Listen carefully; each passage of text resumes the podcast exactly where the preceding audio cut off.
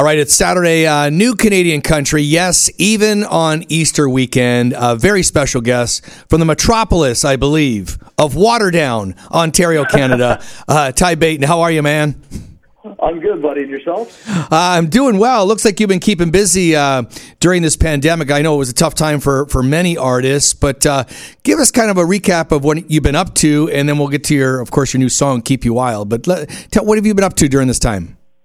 Well, you know, with uh, everything being shut down the last little while, there hasn't been too many uh, live shows. But uh, I was I managed to get back in the studio and get a new album done, uh, and that's out uh, currently. And we're actually back in the studio working on another album right now. I was in in uh, recording some guitar parts uh, Wednesday, Thursday, and we're back in next Friday.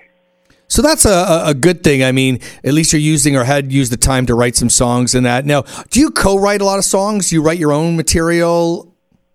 Uh, I do a little bit of both. Uh, co-writing is is definitely good to get uh, just somebody else's perspective on on a melody line or or a lyric here and there.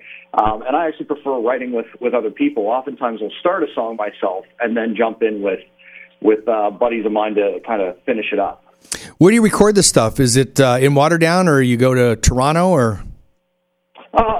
Uh, Rough Around the Edges album we did down in Nashville Blackbird Studios, and for the current album, that's what we were planning on doing. But of course, with COVID, we weren't able to do so, uh, and we actually ended up recording at Catherine North Studios in Hamilton, uh, and we're absolutely thrilled with with the uh, studio and the staff there and everybody. That that's actually where we went back to for this record, and you know, I, I don't really see that changing too much moving forward. They have a great facility and some great gear there, and it's close to home.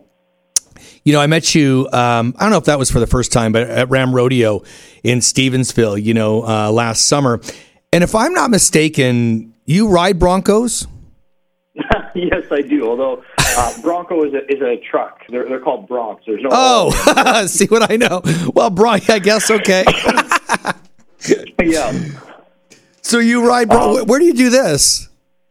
Uh, at, at the rodeos, um, you know, every now and then when I'm when I'm out west, hopefully I can uh, jump in a couple of them. But it's the Central Rodeo League and, and mostly the Ram rodeos because I end up being lucky enough to perform at them as well. So I can show up a little bit early, drop my gear off, you know, gear up and and ride, and then dust myself off and change my shirt and grab a guitar and walk on stage. So it's Broncs, not Broncos. I'm going to have to learn that uh, for, for the end of July. You're playing Saturday, July the 30th uh, at the Ram Rodeo, uh, presented by Country 89. Let's talk about your new single, Keep You Wild. Uh, tell us the genesis of that. Yeah, it was actually a line that that a friend of mine mentioned to me, and I, I instantly went, you know, that that's that's got to be a song to some degree.